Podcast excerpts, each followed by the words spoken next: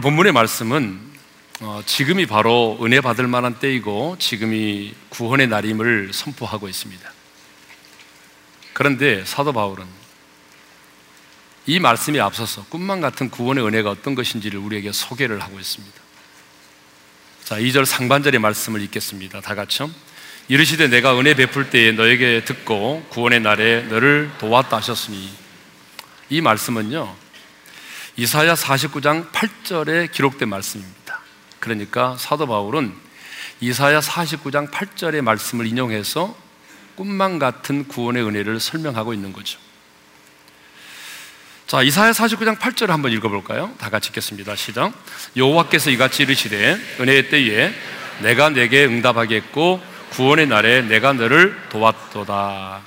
이 말씀은 무슨 말씀인고 하면은 하나님께서 이사야 선지자를 통해서 바벨론의 포로 생활을 하고 있던 이스라엘 백성들을 해방시키시고 그들을 다시 예루살렘 시온으로 돌아오게 해 주시겠다라고 하는 예언의 말씀입니다. 자, 이사야 선지자 예언대로 이스라엘 백성들은요. 이 은혜의 때에 구원의 날에 바벨론 포로 생활 70년을 청산하고 예루살렘 시온으로 돌아오게 되었습니다. 여러분 말이 그렇지 바벨론의 포로 생활 70년의 삶이 얼마나 힘들었겠어요. 여러분 남의 집에 가서 종살이 하는 게 어디 쉬운 일입니까? 그것도 우리가 예전에 뭐 일제 36년 강점기 기간 동안 얼마나 힘들었어요. 70년이라고 하는 이 기나긴 세월 바벨론의 포로로 끌려가서 포로 생활을 했던 그들의 삶 너무 힘들고 어려웠겠죠. 그래서 시편 137편 1절에 보게 되면 이스라엘 백성들이 바벨론의 강변에 앉아 가지고 예루살렘 시온을 기억하며 울었다는 말씀이 있어요. 다 같이 읽겠습니다. 시작. 우리가 바벨론의 여러 강변 거기에 앉아서 시온을 기억하며 울었도다. 얼마나 고국이 그리웠으면, 얼마나 예루살렘 성전에 나가 예배드리기를 사모했으면 그들이 바벨론의 강가에 앉아서 울었겠어요. 그래서 박유승 작가라고 하는 분이요. 바빌론 강변에서의 그들의 모습을 이렇게 그림으로 표현했습니다. 한번 감상하시죠. 네. 자, 그런데 이렇게 서름을 받고 고통을 겪던 자들이 바벨론 포로 생활 70년을 청산하고 예루살렘으로 돌아오게 되었습니다. 그래서 시편 기자는 바벨론 포로 생활을 청산하고 예루살렘으로 돌아올 때의 그들의 모습을 시편 126편 1절에서 이렇게 기록하고 있습니다. 다 같이 읽겠습니다. 시작. 여호와께서 시온의 포로를 돌려보내실 때에 우리는 꿈꾸는 것 같았도다. 한번 따라서 하실까요? 꿈꾸는 것 같았도다. 어, 저희가 여러분 이곳에 예배당을 짓고 입당 예배를 드릴 때 그때 설교 제목 기억하세요? 꿈인가 생신가? 제가 그 제목으로 설교했거든요. 여러분 상가에서 예배 드리다가 이렇게 예배당을 짓고 이곳에 예배 드리는 것 정말 정말 꿈만 같았어요. 그런데 이 꿈만 같은 구원이 어떻게 이루어졌죠? 여러분 생각해 보세요. 얼마나 기쁘고 즐거웠으면 꿈만 같았다고 했겠어요. 그런데 이 꿈만 같은 이스라엘 백성들의 해방, 이 구원이 어떻게 이루어졌어요? 여러분 포로 생활하던 그들이 매일 광장에 모여서 띠를 두르고 투쟁을 하고 여러분 그들이 어때요? 투쟁의 결과로 그들이 포로에서 자유함을 얻었습니까? 아닙니다. 그들에게는요, 포로 생활을 청산하고 예루살렘으로 돌아올 만한 힘과 능력이 없었어요. 그런데 하나님이 은혜의 때에 구원의 날에 하나님의 방법으로 세계 최강 이 바벨론이라는 나라를 무너뜨리셨어요. 누구에 의해서? 페르시아의 고레스라고 하는 왕을 통해서. 이 페르시아의 고레스 왕이 바벨론이라고 하는 세계 최강을 무너뜨리고 놀랍게도 칙령을 발휘합니다. 칙령을 발표했는데 그 고레스 왕의 칙령이 뭐냐 그러면 포로된 자들이 다시 예루살렘으로 돌아갈 수 있게 하는 거예요. 근데 여러분 돌아갈 수 있게만 하는 것이 아니라 돌아가서 예루살렘의 성전을 재건하도록 도왔다는 거예요. 여러분 이게 있을 수 있는 일입니까? 이스라엘 백성들의 힘과 노력으로 노력에 의해서 얻어진 것입니까? 아닙니다. 그들은 아무것도 한 게 없어요. 오직 하나님의 은혜로. 하나님께서 어때요? 고레스 왕을 세우시고 바벨론이라는 나라를 무너뜨리고 고레스 왕에게 하나님께서 감동과 감화를 주셔서 칙령을 발표하게 하고 예루살렘으로 돌아오게 만든 거죠. 오직 하나님의 은혜로 해방을 경험하고 오직 하나님의 은혜로 구원을 경험하게 된 것입니다. 그래서 시편 기자는요. 시편 126편 3절에서 이 부분을 이 놀라운 꿈만 같은 은혜를 이렇게 설명을 하고 있습니다. 다 같이 읽겠습니다. 여호와께서 우리를 위하여 큰 일을 행하셨으니 우리는 기쁘도다. 여호와께서 우리를 위하여 뭘 행하셨다고요? 큰 일을 행하셨다. 여러분 우리의 구원은 하나님의 큰 일입니다. 우리 입장에서는 여러분 값없이 받다 보니까 별로 큰 일이라고 생각하지 않죠. 그렇지만 하나님 편에서 보게 되면 우리의 구원을 위해서 자기 아들을 세상에 보내셨어요. 그리고 자기 아들 십자가 못 박아 죽이셨어요. 그리고 여러분 그 아들을 죽음의 권세를 물리치고 부활하게 하시고 또 성령을 보내셨습니다. 하나님께서 큰 일을 행하신 거죠. 그래서 저와 여러분이 꿈만 같은 이 놀라운 구원의 은혜를 경험하게 된 것입니다. 여러분이 예수를 믿는 가정에서 태어났든지 믿지 않은 가정에서 태어났든지 간에 우리가 오늘 예수를 믿고 구원받아서 하나님의 자녀로 살아간다고 하는 것은 여러분 이 꿈만 같은 일입니다. 지난주에 저희 하늘 카페 아름다운 이야기에 오선아 작가라고 하는 분이 출연을 해서 방송을 한 적이 있습니다. 여러분 이 오선아 작가는요 굉장히 엄격하고 규율이 있는 그런 가정에서 자랐어요. 아버지가 늘 입버릇처럼 하는 말이 무슨 말이냐면 절대로 예수쟁이가 되지 말라. 이것이 아버지의 가르침이었습니다. 그렇기 때문에 여러분 어릴 때도 교회를 나갈 수가 없었어요. 어느 정도 아버지가 엄격했냐 그러면요. 자기 집에 정해놓은 통금 시간이 저녁 7시예요. 여러분 저녁 7시면 여름철에는 화납니다. 그런데 그 7시가 넘어지면 1시간에 당구 큐대로 하나씩 맞았다는 그 정도로 엄한 아버지인데요. 그래서 아버지가 무서워서 교회를 나갈 수가 없었어요. 그런데 그 마을에 개척교회를 하시는 목사님이 계시는데 성이 오십니다. 오 목사님이 매일 천도학에서 이렇게 집을 들리는데요. 그 집을 들렸을 때 아빠를 만나게 됐어요. 근데 아버지가 워낙 예수 믿는 사람 싫어하기 때문에 정색을 하고 거절을 했습니다. 그런데요, 그러는 과정에서 목사님의 손에 들려있던 주보가 떨어졌단 말이에요. 근데 아버지가 딱 주보를 보는 순간에 담임 목사가 옷이잖아, 옷이. 자기가 옷인데. 그래서 물어봤어요. 어느 옷이냐고. 그랬더니 여러분 동복 옷이라고 말해서 동복 옷이. 동복 옷이 계세요. 손 들어보세요. 동복 옷이. 해주 옷이 손 들어보세요. 해주 옷이. 예, 해주 옷이는 많다고 그러더라고요. 이 동복 옷이는 많지 않은데 이 목사님이 동복 옷이야. 자기하고 같은 동복 옷이. 팔을 물어보니까 파도 같아요. 물어보니까 사천지간인 거예요. 여러분, 아무리 교회를 반대하는 사람도요, 촌수가 이 정도 되면 거절을 못 하는 거죠. 그래서 그렇게 교회를 나가지 말라고 했던 아버님이요. 나는 못 나가지만 내 딸이 교회를 나가고 싶어 하니까 내 딸 교회 나가게 하겠다고 약속을 해가지고 그때부터 딸이 교회를 다닐 수 있었다는 거죠. 근데 여러분 청소년기에 교회를 다닐 때 보게 되면 하나님을 만난 것도 아니고 교회 오빠를 보고 싶어서 다니고 Sunday Christian으로 청소년기를 보냈어요. 대학에 들어갔습니다. 문예 창작과에 들어갔어요. 대학에 들어가니까 술을 많이 먹게 되죠. 그런데 그 교회도 우리 교회처럼 다니엘 세일의 기도회가 있었대요.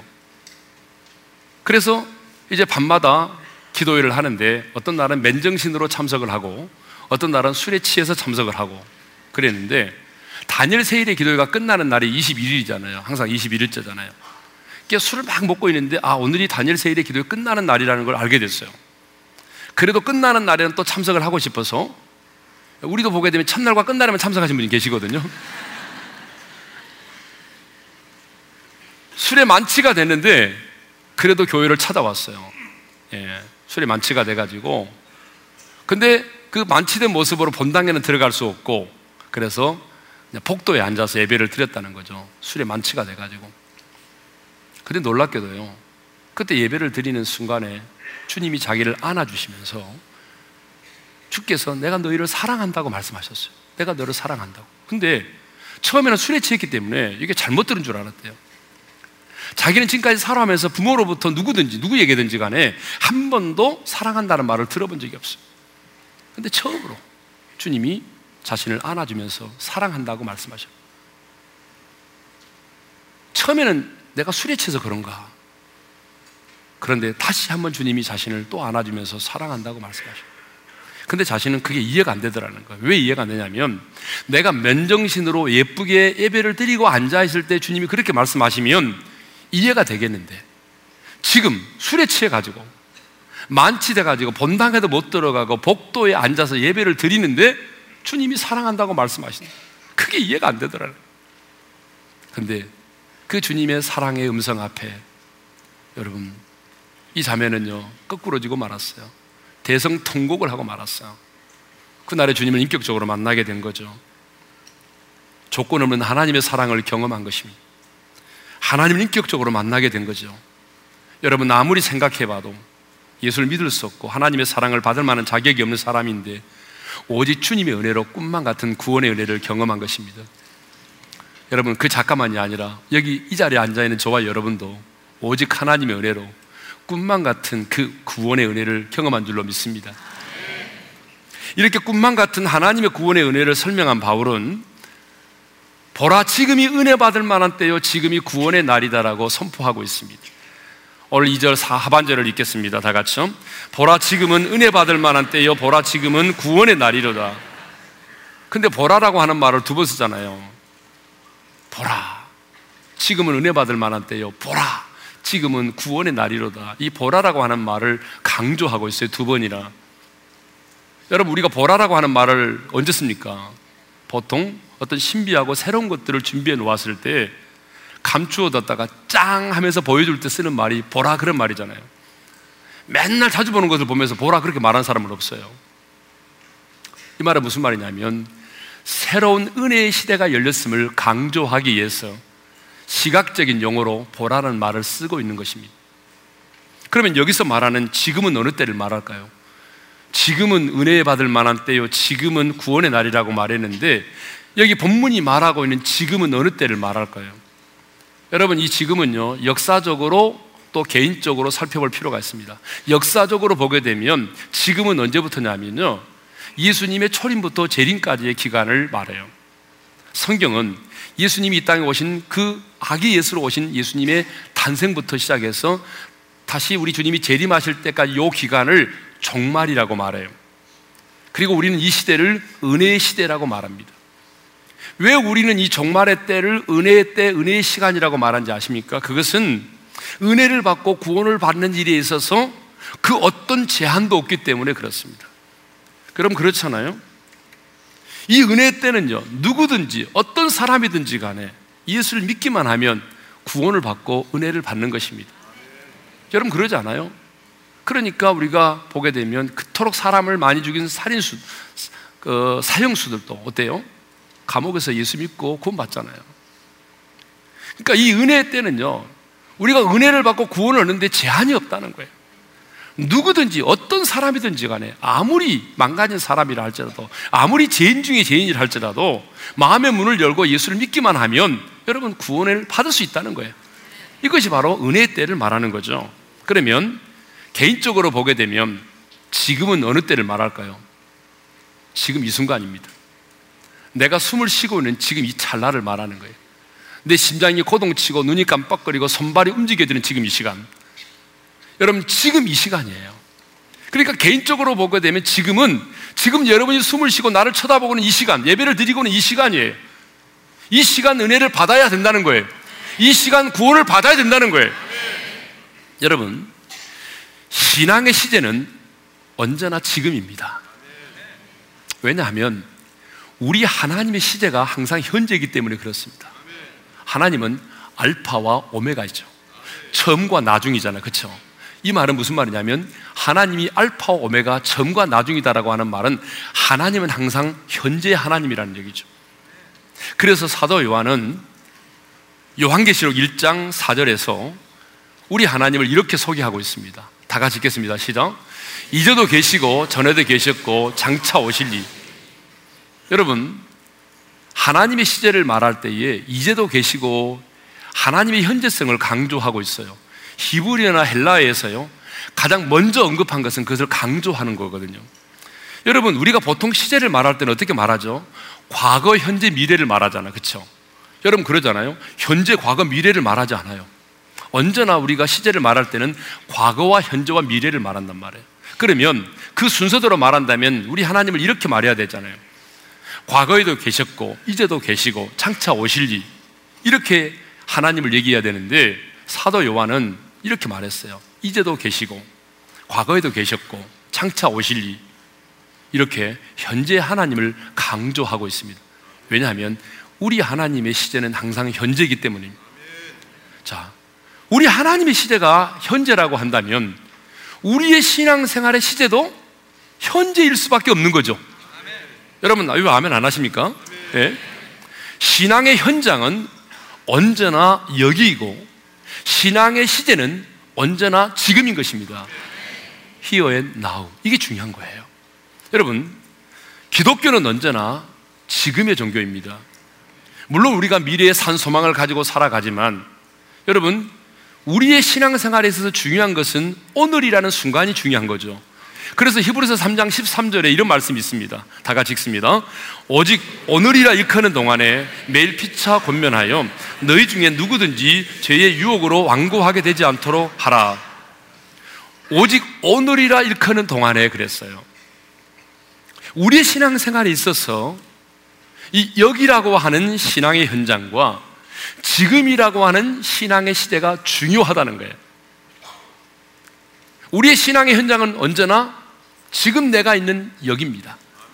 신앙의 시대는 언제나 지금입니다. 그러니까 여기와 지금이 중요해요.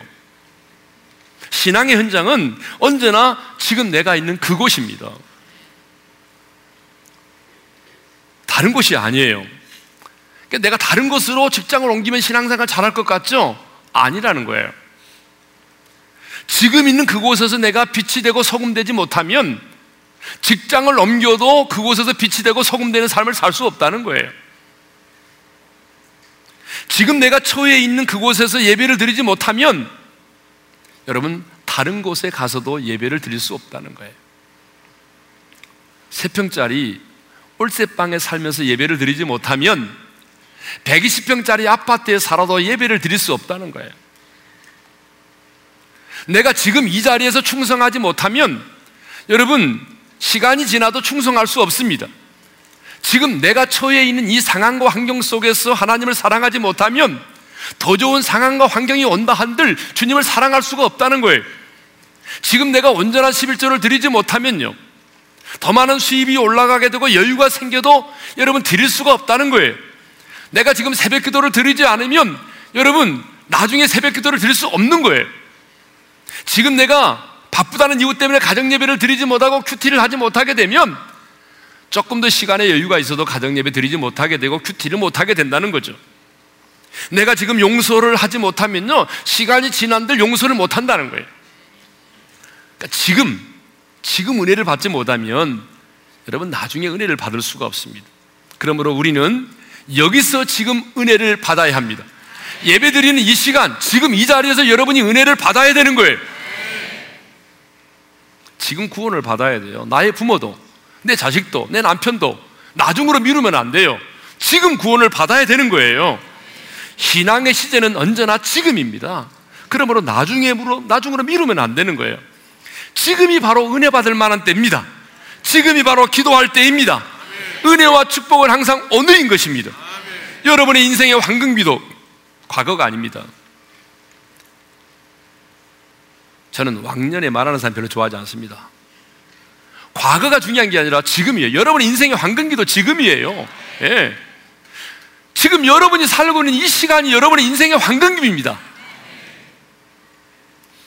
기독교는 언제나 지금의 종교예요.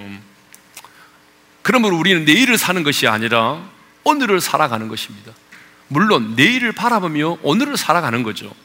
왜냐하면 우리의 영혼도 지금 여기서부터 시작되는 것이고 지금이 없다면 다음도 미래도 없는 것이기 때문입니다. 신앙생활만이 아니라 여러분 우리의 생활의 모든 영역에서도 마찬가지죠. 행복의 기회도 성공의 기회도 축복의 기회도 바로 지금이라는 시간 속에 있는 것입니다. 지금 행복하지 않으면 내일 행복하지 않습니다. 지금 사랑하지 않으면 내일 사랑할 수 없어요. 지금 부모를 공경하지 않으면 여러분 내일 부모를 공경할 수가 없습니다. 왜냐하면 내일은 나의 시간이 아니기 때문이에요.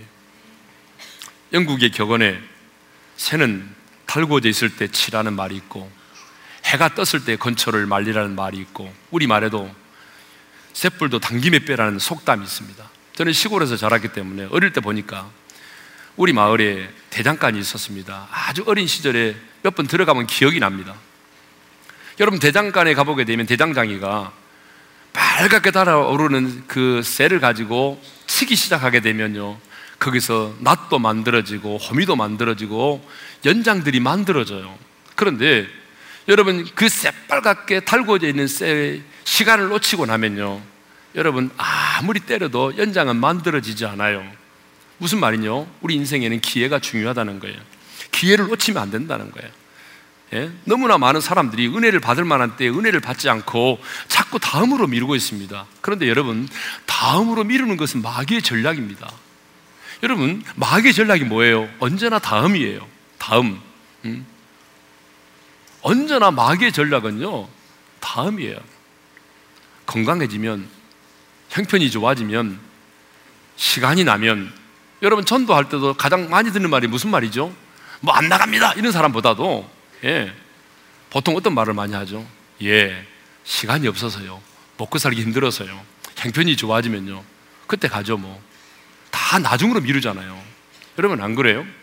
그래서 그런 말 있잖아요. 뭐 천국에 가게 되면 할렐루야 아멘 하는 사람들이 많지만 전부 지옥에 떨어진 사람들 보니까 다 껄껄껄 예? 하는 사람들밖에 없다잖아요. 아, 내가 세상에 살면서 예수 믿을 걸 그때 단세 참석할 걸 예? 뭐 그때 내가 사랑하고 용서할 걸 그때 내가 많은 것을 심을 걸 껄껄껄 그래서 지옥은 여러분 기회를 잃은 사람들이 영원히 후회하는 장소라고 그래요. 마귀는 언제나 다음으로 미루라고 말합니다. 그러나 우리 하나님은 다음이 아니라 지금이라는 거예요.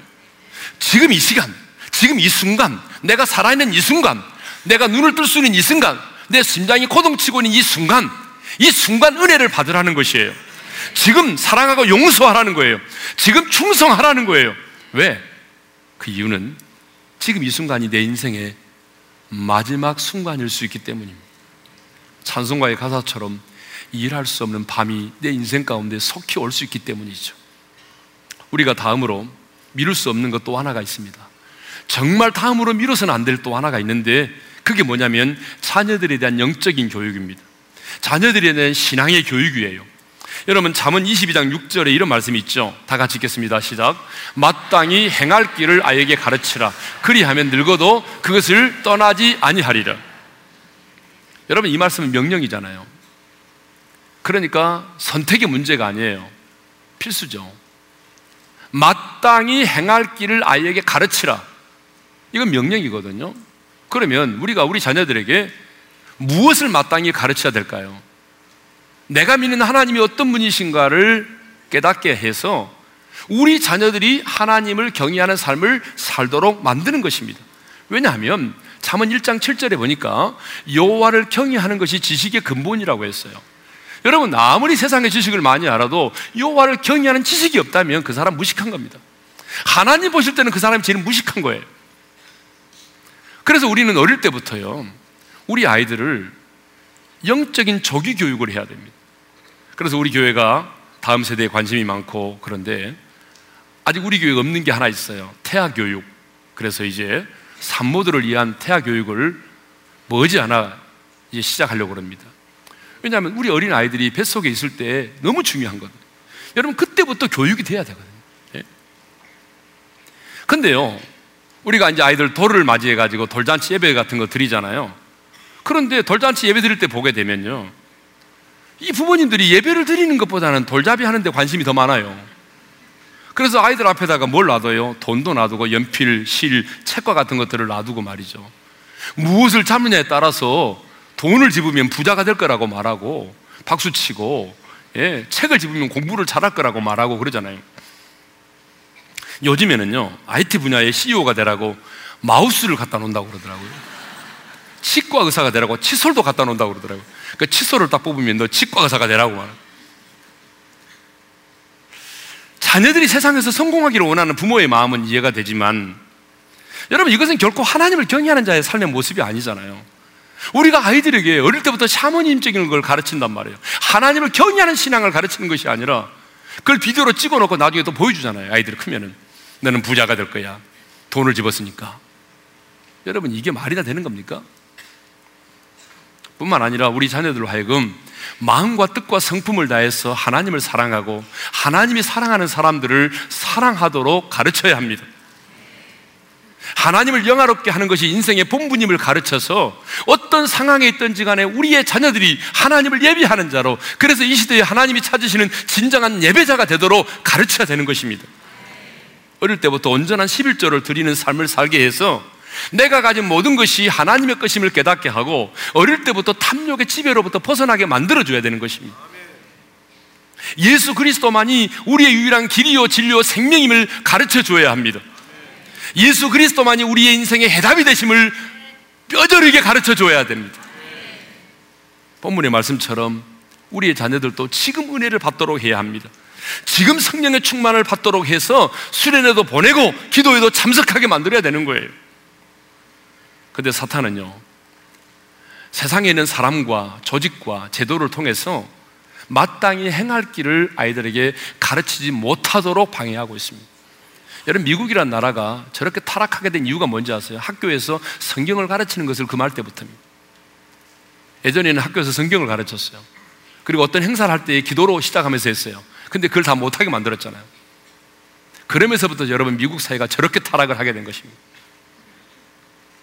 얼마 전에 보건복지부 산하 중앙아동보호 전문기관이 아동의 정서학대라고 하는 항목에 보호자의 종교행위 강요를 넣어서 일선 학교에 보냈고 일선 학교에서는 가정통신문을 통해서 학부형들에게 보낸 적이 있습니다. 여러분 중앙아동보호 전문기관이 분류한 아동의 정서학대 항목에는 언어폭력, 신체적 위해, 폭력의 노출, 정신적 위협, 국어를 시키는 행위, 다른 아동을 학대하도록 강요하는 행위와 함께 보호자의 종교 행위를 금지하는 법안이 만들어져 있습니다.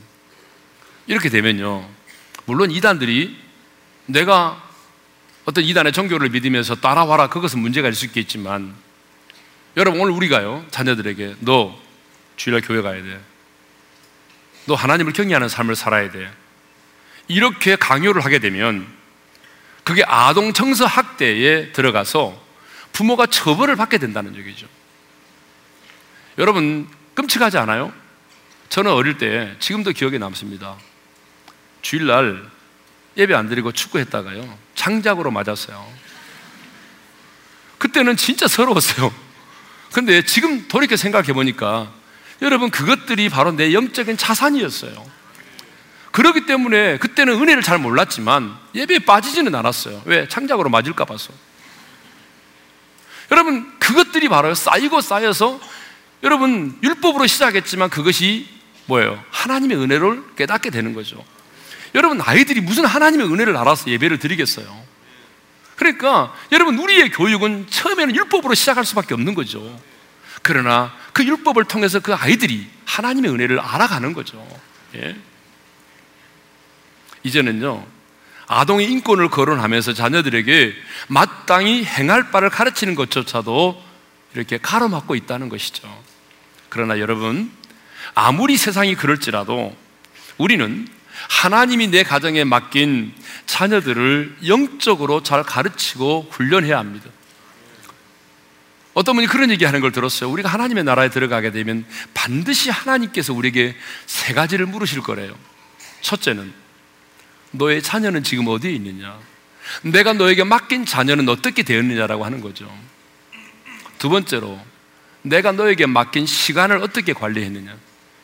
세 번째로, 내가 너에게 맡긴 재물을 너는 어떻게 관리했느냐? 이 세 가지에 대해서는 반드시 하나님 물으신다는 거예요. 시간과 물질과 자녀에 대해서 하나님 물으신다는 거죠.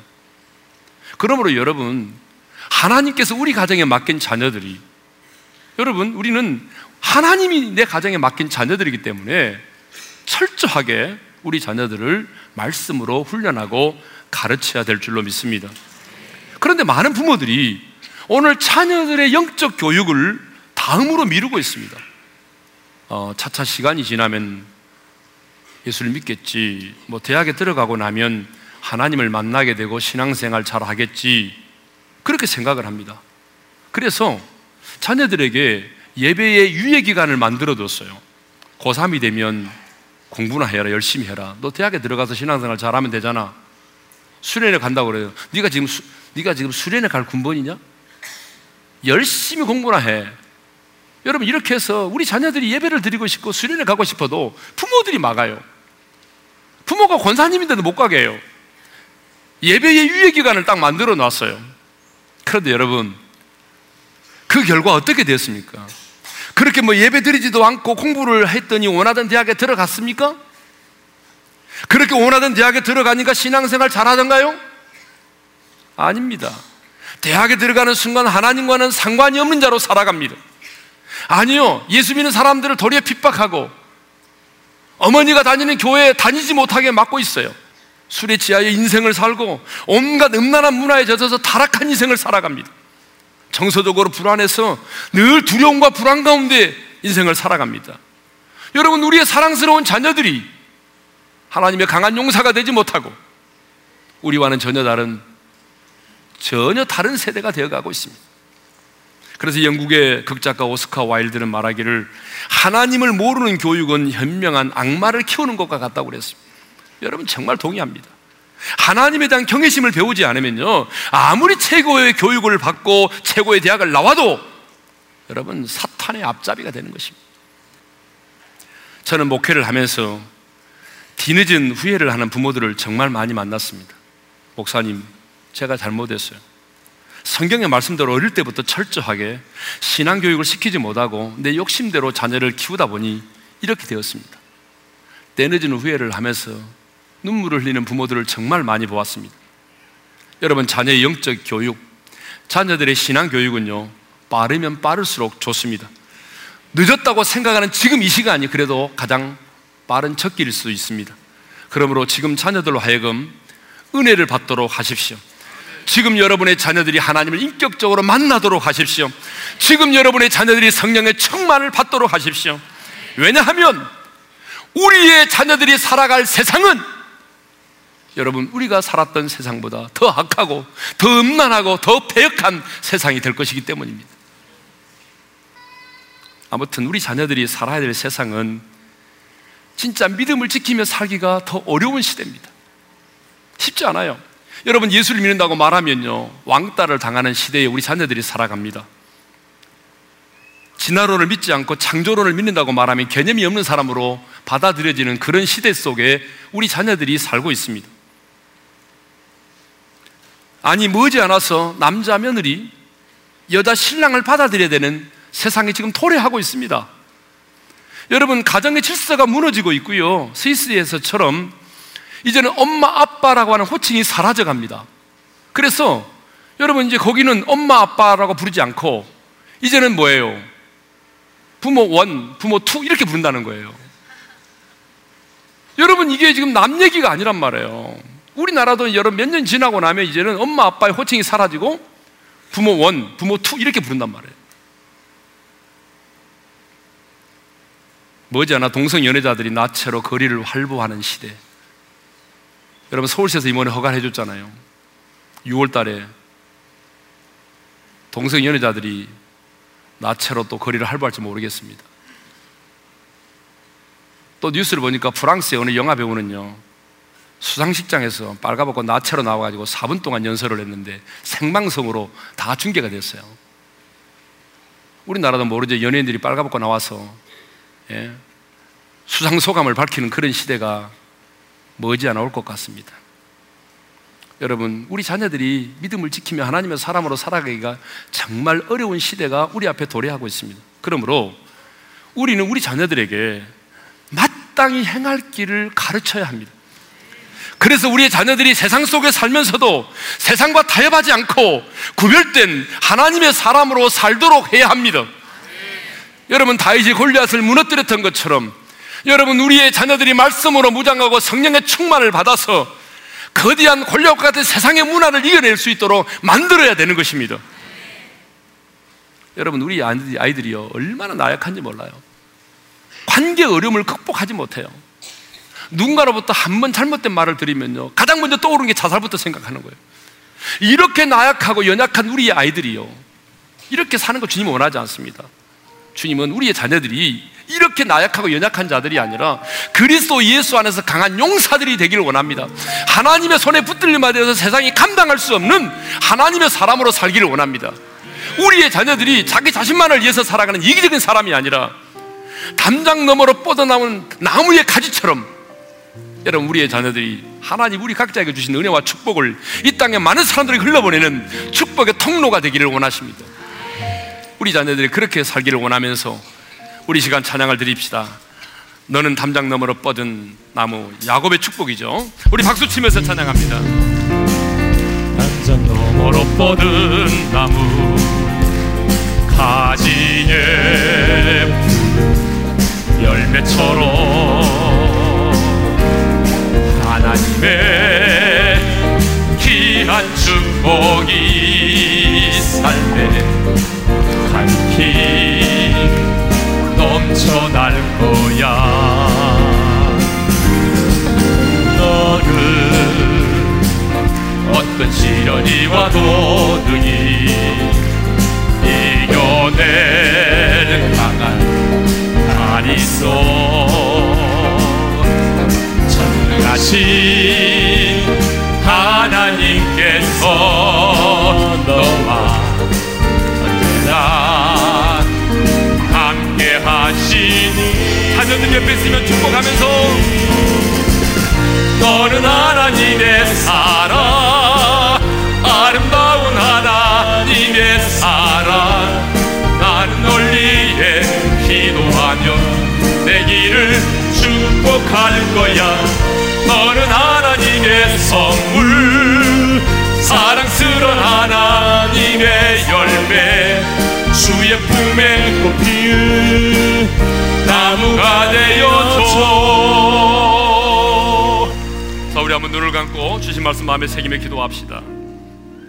여러분 꿈만 같은 구원의 은혜를 우리가 경험한 사람들입니다. 꿈만 같은 구원의 은혜를 경험한 우리들에게 오늘 사도 바울을 통해서 주님이 말씀하십니다. 보라, 지금이다. 지금이 은혜 받을 만한 때이고 지금이 구원의 날이다라고 하는 것입니다. 다음으로 미루지 말라는 거죠. 내일은 여러분의 시간이 아닙니다. 오늘이 중요합니다. 우리 하나님의 시제가 항상 현재이기 때문에 우리의 신앙생활의 시제도 지금이 중요합니다. 여러분, 지금 은혜를 받으십시오. 내 심장이 고동치고 있는 지금 이 순간, 내가 눈을 뜨고 있는 지금 이 순간, 다른 곳이 아닌 바로 이 자리, 이곳에서 은혜를 받아야 합니다.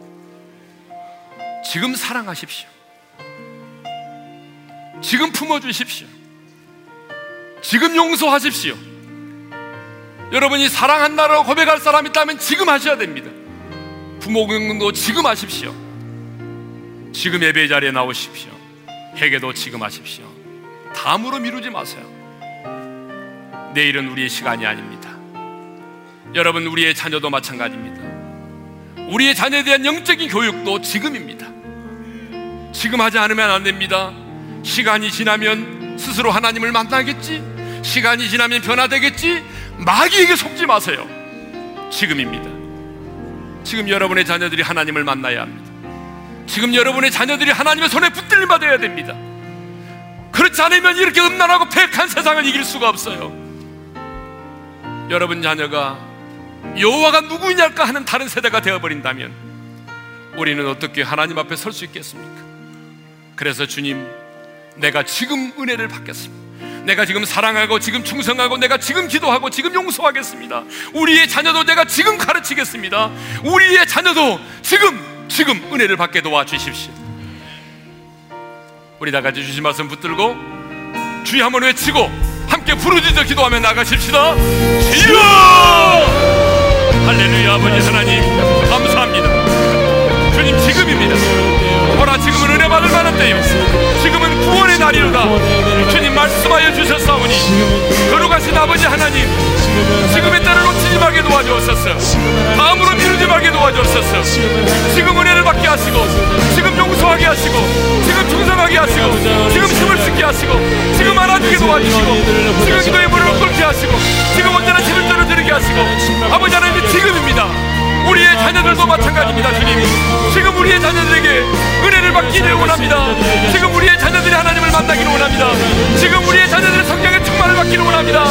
아버지 하나님 그래서 우리의 자녀들이 하나님의 말씀으로 부장하여 은혜를 받고 하나님을 만남으로 말미암아 세상의 음란함을 이겨내게 하시고 세상의 욕을 이겨내게 하시고 하나님 욕을 내처럼 세상을 이겨내게 하시고 하나님의 담장보다 나무 가지처럼 하나님의 축복을 흘러보내는 귀한 하나님의 자녀들이 될수 있도록 은혜를 베풀어 주시옵소서.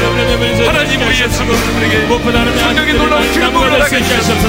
지금 이 순간 지금 이 순간 은혜를 도와주시옵소서